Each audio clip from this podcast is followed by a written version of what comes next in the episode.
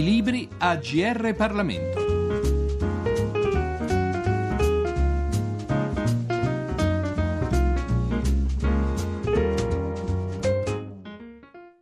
Un eh, saluto, un cordiale saluto da Giorgio Cirillo al microfono per questa puntata della nostra rubrica Libri a tutti gli ascoltatori sintonizzati sulle frequenze del GR Parlamento. C'è stata nel nostro paese, tra la metà degli anni 50 e quella degli anni 60, una vera e propria guerra intestina che, come tutte le guerre, ha lasciato sul campo vittime e ha creato o rinfocolato rancori, livori e risentimenti di quel conflitto ormai dimenticato ma che al tempo eccitò ed esaltò gli animi, ci parla il libro pubblicato dalla Donzelli Editori di cui ci interessiamo oggi, e cioè Südtirol, storia di una guerra rimossa 1956-1967 titolo dunque che sintetizza esemplarmente quanto fin qui affermato. Gli autori, trattandosi di un libro scritto a quattro mani, sono Mauro Marcantoni, giornalista, sociologo e già autore di diversi saggi sul tema della pubblica amministrazione, e Giorgio Postal, già parlamentare per numerose legislature, già sottosegretario in diversi quanto importanti dicasteri e soprattutto, per quel che riguarda la materia che stiamo trattando, appassionato quanto attento studioso della storia trentina e sudtirolese. È a lui dunque che lasciamo il compito di illustrarci il libro in questione In poche parole, in pochi minuti, potrei riassumere eh, il contenuto complessivo del saggio riferendomi ai tre obiettivi fondamentali che ci eravamo posti con Mauro Marcantoni nella, nell'analizzare nel ricordare queste vicende. In primo luogo, il primo obiettivo che ci ponevamo era quello di riportare alla memoria una pagina tragica nella vicenda del Sudtirolo, una pagina che è durata la bellezza di dieci anni, più di dieci anni, per rendersene conto bastano pochissime cifre. Basta ricordare che eh, gli attentati durante quel periodo furono eh, quasi 150, i morti furono 19, le stragi per fortuna furono evitate, ma furono fatti parecchi attentati ai treni e solo il caso fortuito impedì che ci fossero delle vere e proprie tragedie. Quindi quei dieci anni, dal 1956 al 1967, hanno lasciato una ferita profonda che non è ancora completamente rimarginata, anche se bisogna dire che ricordare che eh, si tratta di una vicenda che in larga parte è stata rimossa. Voglio ricordare che in quel periodo l'accusa dell'Italia all'Austria era un'accusa eh, molto, molto, molto forte di, di sostanziale inadeguatezza dell'intervento dell'Austria in, in, termini di prevenzione o di repressione del terrorismo sul tirolese dal momento che le basi erano tutte in Austria. D'altro canto bisogna ricordare che per tutti gli anni 50 e anche per i primi anni 60 l'Austria non si era mai, mai rassegnata all'idea che il Sud Tirolo rimanesse permanentemente all'Italia, metteva in discussione il confine al Brennero per intenderci. Questo era il primo obiettivo. Il secondo obiettivo voleva rispondere a questa domanda, come è stato possibile impedire che eh, in Italia si, eh, ci si ritrovasse di fronte ad una situazione analoga a quella dell'Irlanda del Nord, a quella del, del, dei Paesi Baschi e naturalmente nel ripercorrere la vicenda del terrorismo contestualmente abbiamo ritenuto di ripercorrere anche l'altra strada, quella che ha portato attraverso il confronto diretto tra la minoranza sottirolese e lo Stato ad una situazione di sufficiente equilibrio e quindi all'approvazione nel 1969 del pacchetto e di conseguenza ad, nuova, ad, un nuovo sistema, ad un sistema autonomistico fortemente rinnovato. Il terzo obiettivo che ci eravamo posti era eh, quello relativo ad una riflessione che in realtà poi si è eh, tradotta anche in una sorta di monito che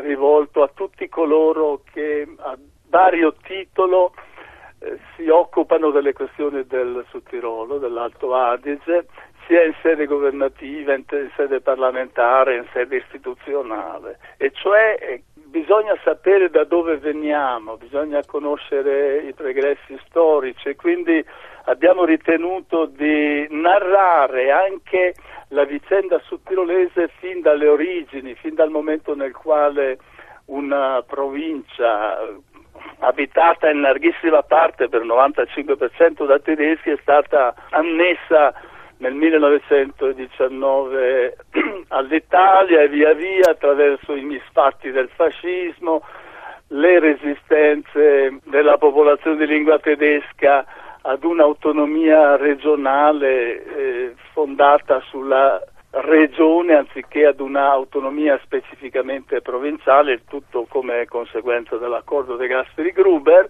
e poi le bombe e poi durante il periodo delle bombe la capacità della politica, della buona politica, di mettersi intorno a un tavolo attraverso un metodo di confronto diretto, ravvicinato, eh, ciascuno nel tentativo di trovare anche di conoscere le ragioni dell'altro, fino al punto nel quale si è arrivati all'elaborazione e all'approvazione da parte del Parlamento italiano del pacchetto cui ha fatto seguito nel 1972 il nuovo statuto di autonomia e quindi la conclusione dell'avvertenza con l'Austria davanti all'ONU.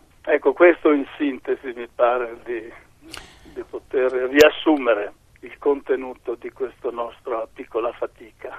Raggiunto l'accordo diplomatico e raggiunta la rinuncia al tritolo come strumento di confronto, diciamo così, c'è ancora nel Sud Tirolo e nella stessa Austria, anche se abbiamo ragione di credere che per fortuna nessuno sembri appunto più pensare al ricorso a sistemi terroristici, c'è ancora, dicevamo, un'idea, una scuola di pensiero, se in questo modo possiamo definirla, che comunque non ha rinunciato a rivendicare l'appartenenza dell'Alto Adige a Vienna piuttosto che a Roma. È permanentemente ricorrente. Innanzitutto va ricordato che la stessa Volkspartei, che è il partito di raccolta della popolazione di lingua tedesca, ha nel proprio statuto eh, l'affermazione del principio irrinunciabile all'autodeterminazione. Poi in realtà lungo la strada la Volkspartei non ha mai seguito questa, questo obiettivo, però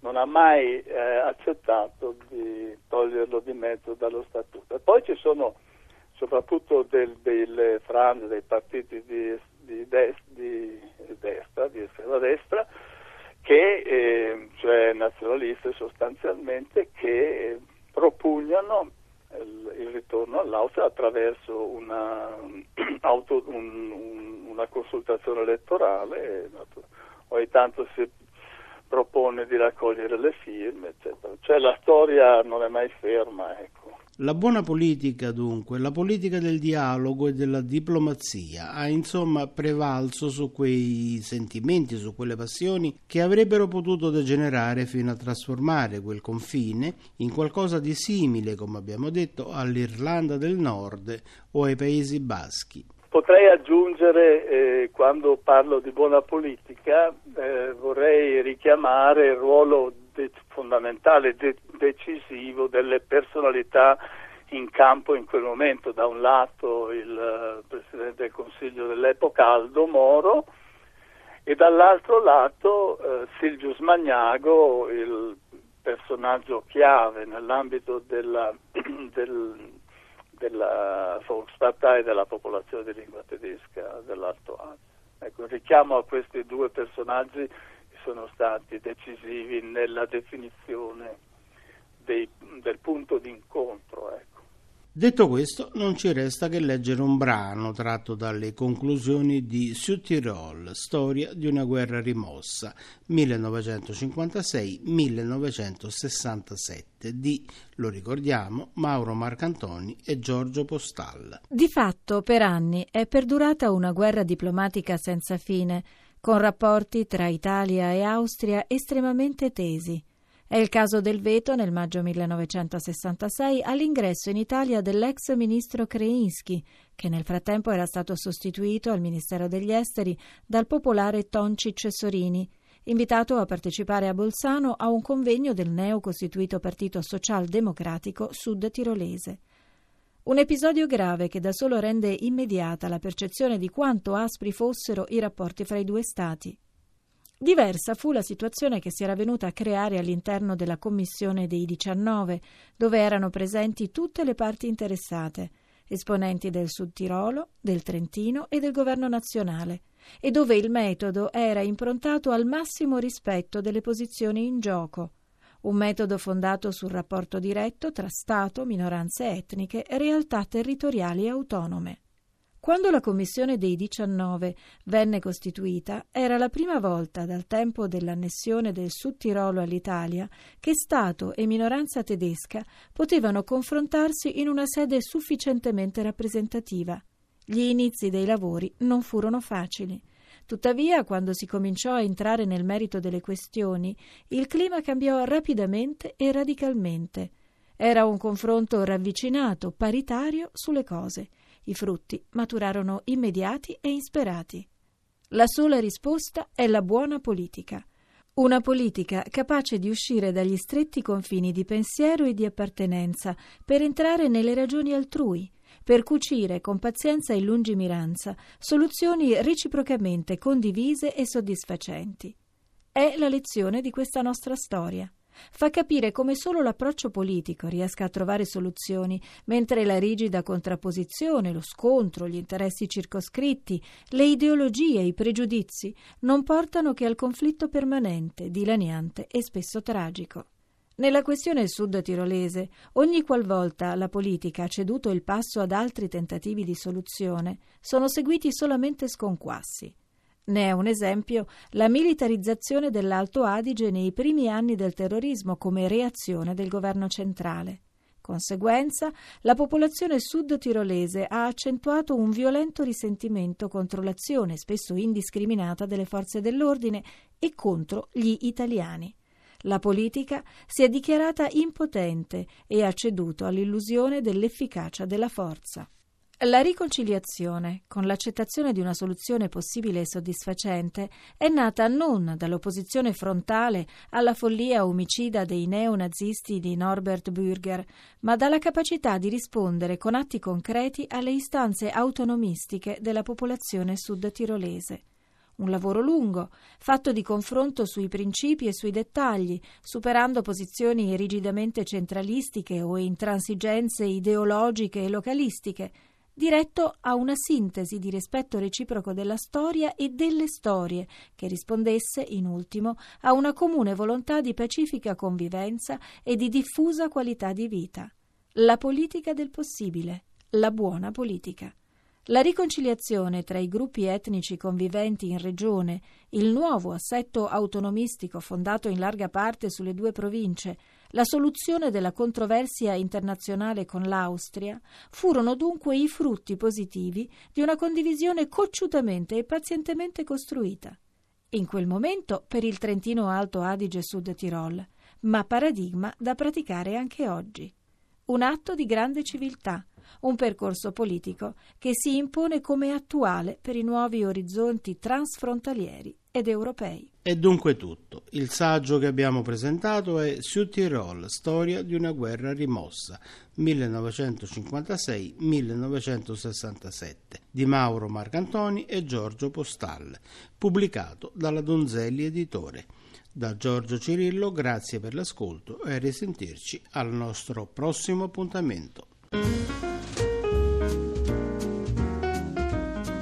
I libri a GR Parlamento. Per segnalare saggi di storia, politica, sociologia e diritto, scrivere a grplibri chiocciolarai.it.